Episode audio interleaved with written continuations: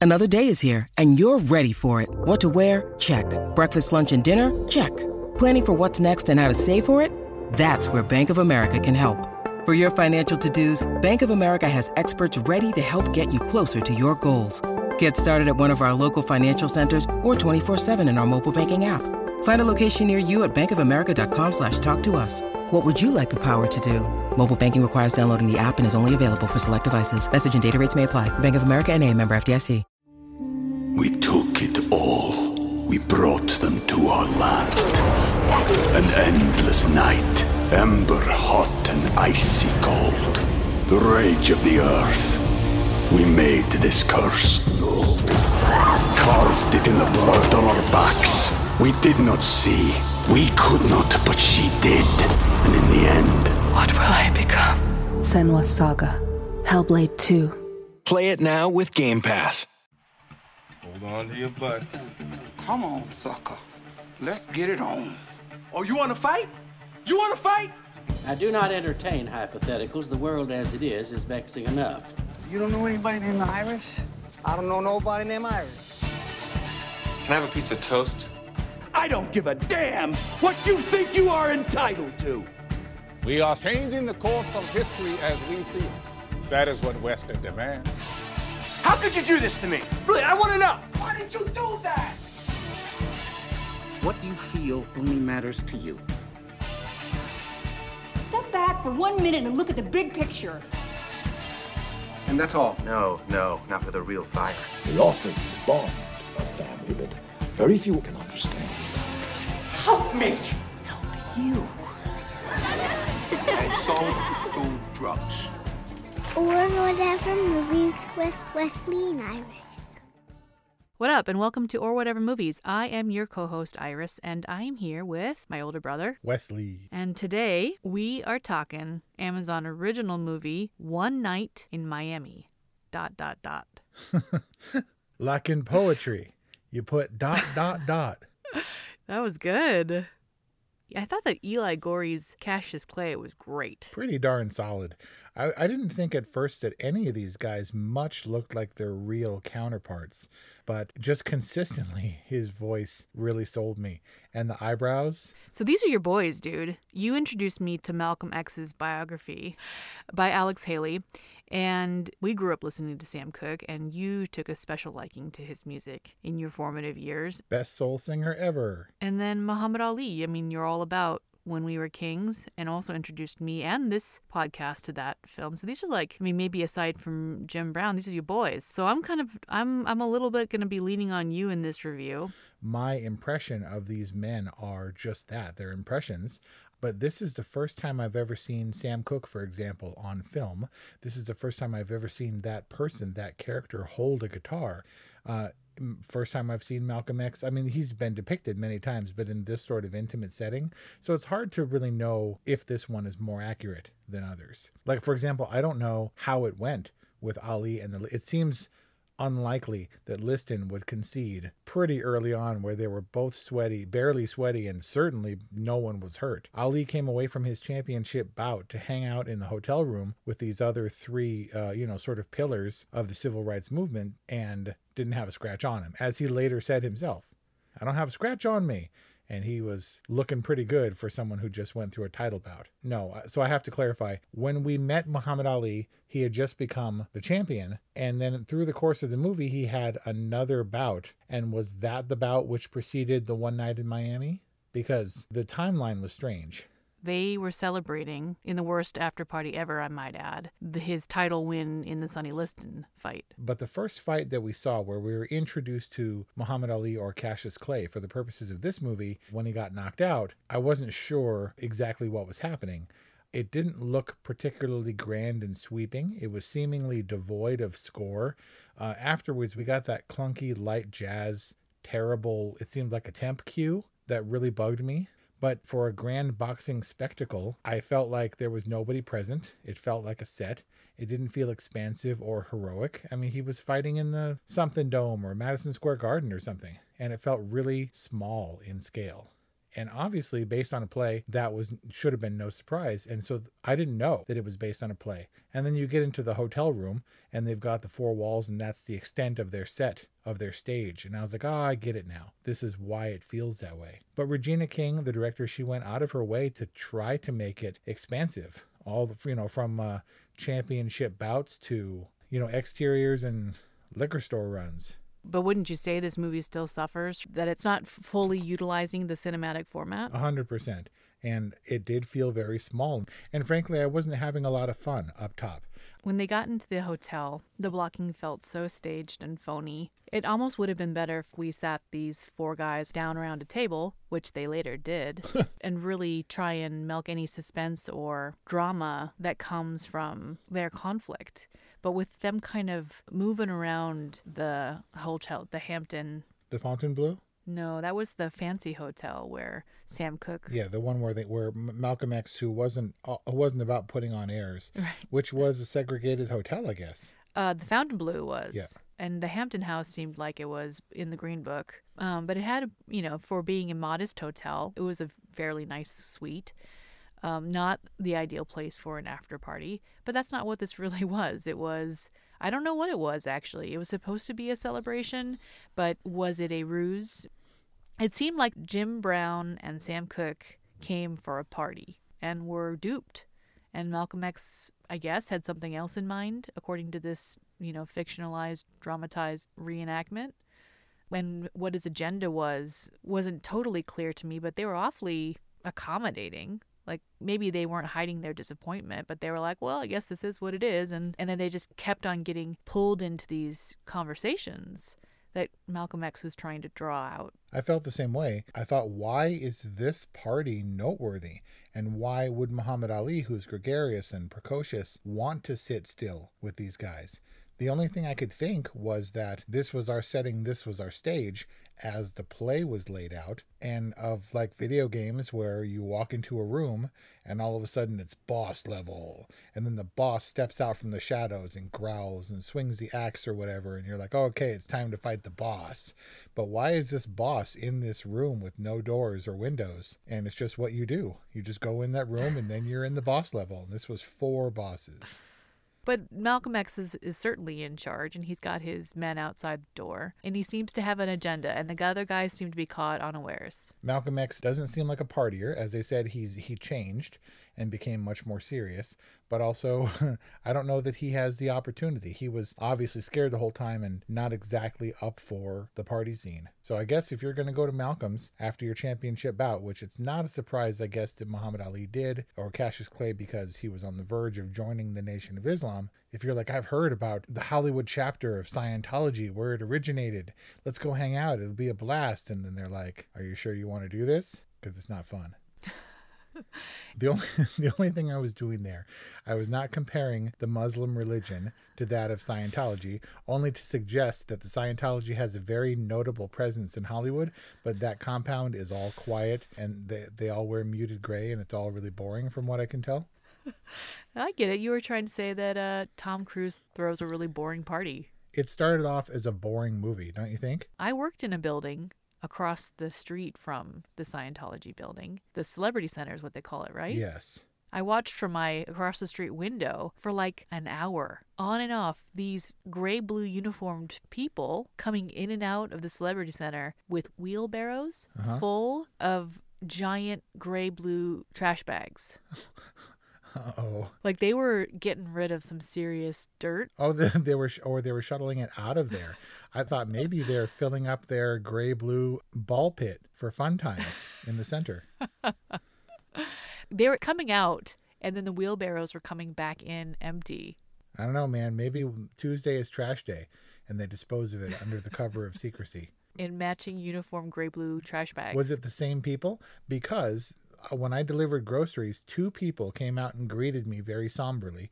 They did not open the gate. They only opened the gate enough to receive the groceries, which they then took by the armful into the compound, presumably on the other side of the campus, set them down in a kitchen somewhere, and then came back to retrieve more. So I stood outside the gate safeguarding their groceries while they took them back a couple bags at a time over like a 10 minute period. Oh, really? You were just sitting there waiting for them to come back for another load? Well, typically I would bring them to bring it to a person's door and upon request take the groceries inside when I was working as a grocery delivery person. But, you know, we're in the middle of Hollywood Boulevard or wherever it is, and all their groceries I loaded them to the gate and they wouldn't let me bring them any farther, and they would only take them in a little bit at a time, so I was standing outside with the rest of them. And then they didn't tip me. Anyway. Oh, womp womp. You know, this is back in the day when grocery delivery was like a thing. Yeah. This was like when Pink Dot was delivering groceries to like high profile, really wealthy celebrity types. Now it's like everybody gets their groceries delivered. I maintained there were only three types. There were the people who got a coupon and wanted to try it for the first time because it was cheap. There are the rich people who do it all the time because they either can't or won't go out to a grocery store. And then there's the sick people who need the help Oh. or the shut ins. We digress. I felt like a lot of this movie was anticlimactic, especially up top. And starting, it was pretty ambitious to start on the Cassius Clay fight where he gets knocked out and then see him rise to prominence over whatever time jump that was. But they did their best, I guess. I mean, we weren't just in the hotel room. I feel like it wasn't a full adaptation to screen, but also, did Malcolm X recruit Cassius Clay? To the Nation of Islam? I know that they were close associates and that Cassius Clay, his conversion had to by virtue of the fact that Malcolm died two days later, although he announced it. Uh, you know, he had his opportunity to back out, I guess, but he didn't embrace the Muhammad Ali moniker until after Malcolm X had died. So, however, he came to the doorstep of the Nation of Islam, or whatever Malcolm X's faction ended up being after he separated from Elijah Muhammad, I'm not really sure. I mean, maybe he was recruited. He's a very high profile athlete with a mind of his own who uh, is eloquent and speaks out. Wanted to do more, use his platform for good. What was Malcolm X's supposed agenda? On the surface, it was to celebrate what everyone assumed to be Cassius Clay's victory. But when they got there, it was like, did he really think a gallon of ice cream and like four dudes in a room was going to be a party? Or did he have an agenda? And if he had an agenda, what was it other than to get Cassius Clay to commit to his announcement the following morning? I am not sure, but obviously he pissed him off at one point and Clay was coming at him and they were going to fight. And that was because it seemed to Clay that he was going to tie him down, to rope him in to the nation just in time for him to make his break, Malcolm, from the Honorable Elijah Muhammad to start his own faction and use Muhammad Ali as a very prominent figure who had just won the title to usher or add legitimacy to this new operation that he was setting up. Yeah, to help bring people over with him. But the initial plan might have been just like when you have a number one single at Christmas time and Elton John rings you and is like, come to my Christmas party. And you're like, Elton. And in this case, when they've been, you know, had been friends before and you win the title bout, your spiritual advisor invites you to come on by. We got uh, Jim Brown and Sam Cooke coming. You should come on over. This is really what rich, famous people do. They're like, you're rich and famous. Let's hang out. Malcolm X wouldn't have a lot of friends when he's he's in Miami, and he's his other high profile famous friends also understand what it means to have to or to try to avoid the spotlight. Not Muhammad Ali, who is just itching to preen after his title win.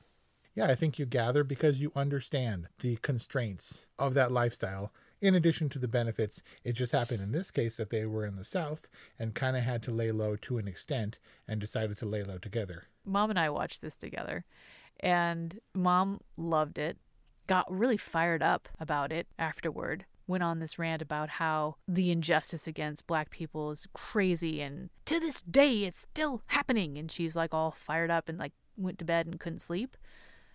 But she was like, How did they know what these men talked about? Someone must have recorded the story, right? And I was like, I think it's fictional. I mean, there's evidence that these four men were together, but nobody knows what happened. It's dramatized and it's fictionalized, right? Like what happened behind closed doors? No, they had a drone flying overhead, just like they did for the two popes. the two popes, which could have been and should have been so boring. Whereas you have these electric, powerful, charismatic characters, and you put them together in a room, and it's like they cancel each other out in one night in Miami. But uh, the popes were surprisingly engaging. Whereas this, I felt like I, they always kept me at arm's length. You know, Malcolm X is, you know, people criticized him for being militant. These guys joke about him being militant and his affected speech and stuff like that. But like he's not a happy person in this film when not that he should be but he's just he's upset he's pushing people around telling people what to do like they were simply crushed by malcolm x's negative energy well, I think that each in turn got their ability to demonstrate their displeasure with not only the situation, but their discontent.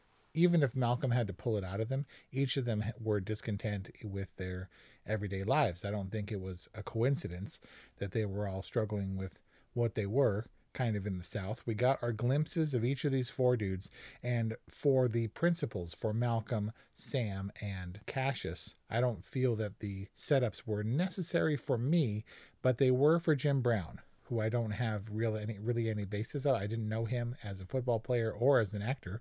The glimpses that we got showed how yes, they are wealthy and they have everything, and people are delighted and and shocked at the uh, just to see them on the street, on their doorstep, or at the liquor store, or whatever. And you know, proud that I come from the same town, you know, that you do, and, I, and I'll always be proud of that fact. But you can't come in my house, N word. And that was so abrupt and shocking that I literally jumped. I was like, oh, wow. It was completely unexpected because Beau Bridges sucked you in with his adoration for Jim Brown. Was it genuine, his adoration, or was it some kind of weird, manipulative? I honestly think it's just this person is great, but this person is separate. We took it all. We brought them to our land. An endless night Ember hot and icy cold. The rage of the earth. We made this curse. Carved it in the blood on our backs. We did not see. We could not, but she did. And in the end, what will I become? Senua's Saga. Hellblade 2. Play it now with Game Pass. When you need mealtime inspiration, it's worth shopping Kroger, where you'll find over 30,000 mouthwatering choices that excite your inner foodie. And no matter what tasty choice you make, you'll enjoy our everyday low prices, plus extra ways to save, like digital coupons worth over $600 each week. You can also save up to $1 off per gallon at the pump with fuel points. More savings and more inspiring flavors make shopping Kroger worth it every time. Kroger, fresh for everyone. Fuel restrictions apply there's a there was a clip floating around YouTube it was like when you find out that the singer of your favorite song is black, and it was someone who sounded white, like Sam Cooke did in some instances. When he was with the Soul Stirrers and did his gospel thing, it was more soul music, whereas You Send Me and some of his hits were crossover hits, where some people could have mistaken him for a white person. And I don't recall what the song was, but you can see the visible frustration on the audience's faces, where they were like, I don't know if we should be singing along and, and loving this black person's music. I thought it was a white guy, and they're all like all bummed out. At the Copacabana, where Sam Cooke is already a legend, and they're like dismissive toward him. Is that what you're talking about? Yeah. Well, th- I think they didn't like him, and that was juxtaposed with the scene in Cleveland or wherever he had the performance where he won the crowd over by sheer, you know, uh, sheer personality and, and uh, presence. You're talking about in the flashback when Malcolm X first saw Sam Cooke perform live? Yes. That was in Chicago. So I think that they are tremendously successful and admired to a point. But it doesn't matter. No matter how great you are, no matter how famous, no matter how many yards you run, it's just accept like who would think, you know, you, you know that black people can't come in the house. That's ridiculous which is in and of itself the most ironic, the most ridiculous thing. It was completely shocking. And I didn't feel like we got a really good glimpse of these characters as people so much as as we did the weight that was on them by the time they arrived at the hotel room. They each had their individual pressures but I didn't get a full glimpse of the people themselves for the longest time, and that was frustrating. They were at a boring party, and it seemed like they were constrained when I wanted to know about them, but they were sort of carried along with this strange confusion and the strange ire that came from Malcolm at the very end of his life. As he was portrayed here, he was constantly hounded, ultra paranoid about white dudes outside of his hotel room because they had somebody had thrown torches through his home, the windows of his home. Well, yeah. They're just sketches. They're characters of the real people, and in that way, I, I kind of finally came around. It was like the Breakfast Club. These people only came together because of a certain scenario. And each character in turn has their little outburst, their moment to shine. Except for Jim Brown, who was kind of like, "Oh, okay, let's keep it, let's keep it together, fellas." But mm-hmm. Sam Cooke had his outburst. Muhammad Ali, you know, had his moment, and certainly Malcolm was kind of presiding over the show and steering the conversation a lot of the time. But it got better. Sam Cooke's Bobby Womack story in response to Malcolm X's allegations that he was just what did he call him? He said he was a, a monkey dancing for the organ grinder to yep, the white the folks. organ grinder rears its ugly head again. Resurfaces from Mank. we still don't know what that means, but uh, but his rebuttal about Bobby Womack and how through the back channels of, of music publishing and the rights helped him make the money that would enable him to support black artists was a good rebuttal. And, and he kind of shut Malcolm X down in that way. But the movies seem to suggest that Malcolm X exposing Sam Cooke's opportunity, missed opportunity, uh, did have an impact on Sam Cooke this night. Yes. And that it changed not only Sam Cooke, but the world, the, the listening world for the better. Well, that's the idea, right? That this night is a an understated magical catalyst for many things. This was the night where Malcolm X got some perspective on his struggle and how it wasn't just about, you know, we got to fight. People are dying every day and you got to fight and you got to do the black and white stuff that Sam Cooke was talking about, or maybe it was Jim Brown was talking about. He kind of softened his approach and let Muhammad Ali or let, let Cassius speak for himself. All he wanted was uh, Malcolm by his side. Sam Cooke decided to finally step up and write the civil rights anthem that he knew he had in him. Jim Brown is like, I don't care what you're saying. I'm going to pursue my thing because this is my truth. It was inferring that this one night was the cause of all of that, this connection. Did Jim Brown affect change through his acting career? I don't know. I cuz I have no reference for Jim Brown. He wasn't really on my radar. So the splash he made must have been personal.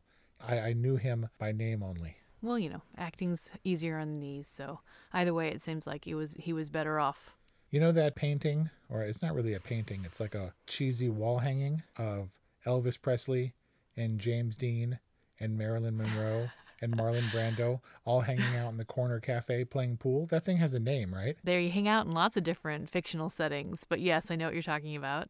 Uh, Nighthawks. Something like that. And this movie was a little bit like that. I mean, Malcolm X died two days later. Sam Cooke was dead by December of that year. Jim Brown's still around. He's the last one we have to examine this on how well it works as a movie. I have a real soft spot for Regina King. I think she's great and has been great since the mid 90s when I discovered her and know her from movies like Jerry Maguire and Enemy of the State when she was doing all the acting stuff. Now, of course, she's a she's on Watchmen, and she won her Oscar for Best Supporting for If Beale Street Could Talk, which is the only good thing about that movie. I was like, I really hope she wins. Holy cow, she won. That's amazing. And now she's directing. Good for her. And I think that she did her darndest. I think she did a damn sight better than the dude who directed Ma Rainey's Black Bottom did. Ultimately, it comes down to all right, we finally get our footing in this world. It doesn't really feel expansive enough to me. You got to fill it, you got to make it feel cinematic. And when they don't do that, you finally come around in the end and you focus on the characters. And honestly, I struggled all the way to the end. It was like these larger than life legends where I felt like we did penetrate a little bit to something I didn't know about these guys. I've never seen a movie, a biopic about Sam Cooke, and didn't know what the guy was ever like. And I feel like I got a nice glimpse. Did you see Midnight in Paris? Woody Allen, all the writers. Yeah. And uh, Owen Wilson stumbling around and ends up at Gertrude Stein's party. And you get glimpses and you identify them by those glimpses and those telltale ticks and signs right? And you're like, there's Gertrude Stein. Well, how do you know? And there were all those hallmarks. Everybody had their little beats, I think, I'm not sure about Jim Brown, that made them readily identifiable. When celebrities float in and out of movies or make appearances, you know, you're like, you know who that was? And you can tell by the jacket and the hairstyle or whatever. And we got a lot in Muhammad Ali's face. And I think that kid did a great job for a 22 year old just coming into his own as the champion of the world I thought the mannerisms were good. The voice was spot on. I think he looked enough like him to where I was really happy. Uh, Leslie Odom Jr. is maybe the only person who can play Sam Cooke convincingly. And still, when he opened his mouth, I was like, ooh, that's not quite Sam Cooke. You mean when he was singing? Because he was fabulous. He was fabulous, but he wasn't Sam Cooke. I mean, it's hard to look at Leslie Odom and not think of Aaron Burr. Like, it took me a good solid maybe hour before I could shake off his Aaron Burr smarminess and enjoy him as Sam Cooke. Hamilton is the only thing, in fact, that I know Leslie Odom Jr. for, so I can see what you're saying. I know him more by his voice, which is light and pristine and crystalline, but it doesn't have the soul, if you'll pardon that expression, of Sam Cooke. There's a little bit of grit, a little bit more pain and heart in Sam Cooke's voice that Leslie Odom doesn't have. He's very technically proficient, like Celine Dion, who you who I hear, and I'm like, oh, there's not an ounce of heart in there, but she's still technically brilliant. Maybe we should get some boxing experts to weigh in on Eli Goree's punch. Pretty rough. I mean, it was like Godfather level punching. I think at one point he reached out, he overextended just to be able to tap the dude on the nose with his glove. no wonder Ali wasn't hurt in those bouts. Maybe this wasn't Regina King's strong suit was was the boxing scenes, but she gave it her best go to tell the story and to carry it along. I think that it's certainly an intriguing concept to take these four legends, icons in their own realm, and kind of strip them down and humanize them in this very intimate setting. And if you do it the right way, it doesn't matter how close their impression is, how closely they resemble the person, as long as you feel it. And I feel like I'm getting closer to what it was that that didn't work for me. When you take these legends and you strip them down to this very human, relatable level, it's almost like, well, why not just get four dudes who perhaps more empathetically bear the weight of the world? the plight of the everyman or the plight of the black man. Stripping these guys down, it didn't matter who they were. We were supposed to draw so much weight from who they were historically that I felt like didn't translate. You're saying that you perceive these civil rights era titans. Mm-hmm. I mean, this is what I've been saying about the Breakfast Club and things, where you get just four normal people who come together and we come to learn how they're special and what their deficiencies are. But in order for us to care, and you know, there are lots of movies like that, but in order for us to care, the personas weigh heavily. The construct is is interesting because it suggests that, you know, these moments are special and they're fleeting and they are ephemeral. And then you can trace back to how something that happens or some a change that they affect can be traced back to this moment in time where they where they touched each other's lives for all intents and purposes, once you close the door in the hotel room, we don't know what they said or what they did. And in that way, they are just everymen. So that so there are three levels, I feel. There's historical context. You're in the South in the 60s, and segregation is, is on the verge of breaking down, and the times are changing right? And then you have these four figures who everybody knows, so we want to make them look and talk and act just like them. And then there is just the human connection that we don't have a basis for, that we either accept or don't. And I feel like I accepted the first one just fine. Okay, I get it. We're in the 60s in the South. The cars are right. The clothes are right. With the caricatures, mm, they look enough like them. And our friend sounded an awful lot like Muhammad Ali. So let's go with that. And then on the human level, that it doesn't seem like connected you to this picture, I felt I got an accurate portrait of what at least the writer had set out to do, which was show glimpses that we hadn't seen before attached to celebrities that I admire. The writer, none other than Kemp Powers, who has the quote rare distinction of being the writer of two films released on December 25th, 2020, one being Soul and the other being One Night in Miami. Maybe Kemp Powers is just your guy. Like I said, I struggled all the way to the end. I definitely think this is an all right movie, and I was touched and I was a little bit choked up, but I loved A Change is Gonna Come and all the Sam Cooke's music before Leslie Odom Jr. ever opened his mouth. And I got, I was able to get past that it doesn't sound exactly like him, that these guys aren't the real people, and maybe this is not how this night in Miami actually took place, but it was enough that I was over, that I was won over I was strangely and surprisingly touched. And so I have to credit the acting more than anything with what sold this movie for me. I'm going to give it an official all right and kind of on the higher end. Kingsley Ben Adir, a British guy who played Malcolm X, and I think did a really, really good job because Malcolm X is one of the three most prominent finger characters in cinema history. If you don't got the finger, you don't got Malcolm X. There are only three people who are known for the finger, and one is Malcolm X, and the other is Leonardo DiCaprio. And who's the third one? Thinking. E.T.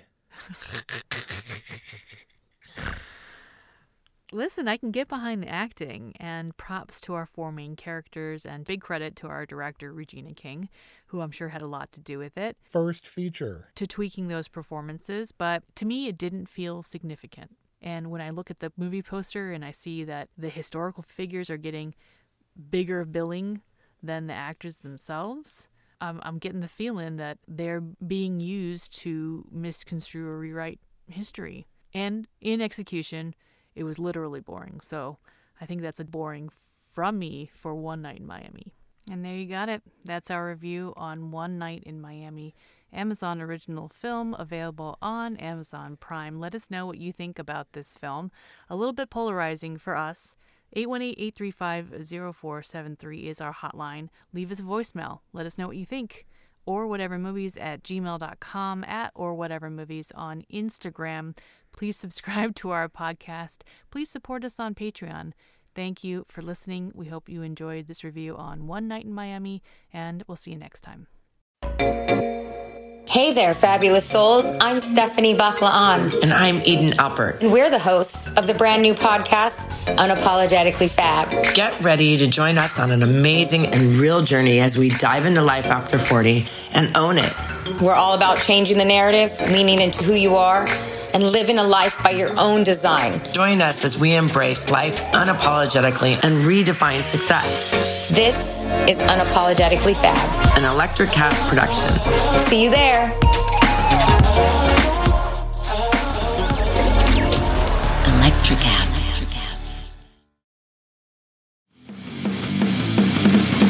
Introducing the Deep Leadership Podcast.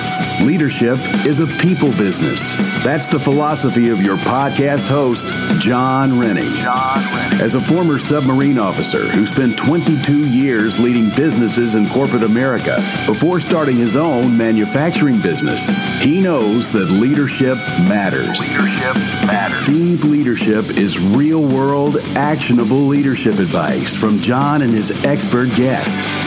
Become a leader worth following. Subscribe today. Electricast.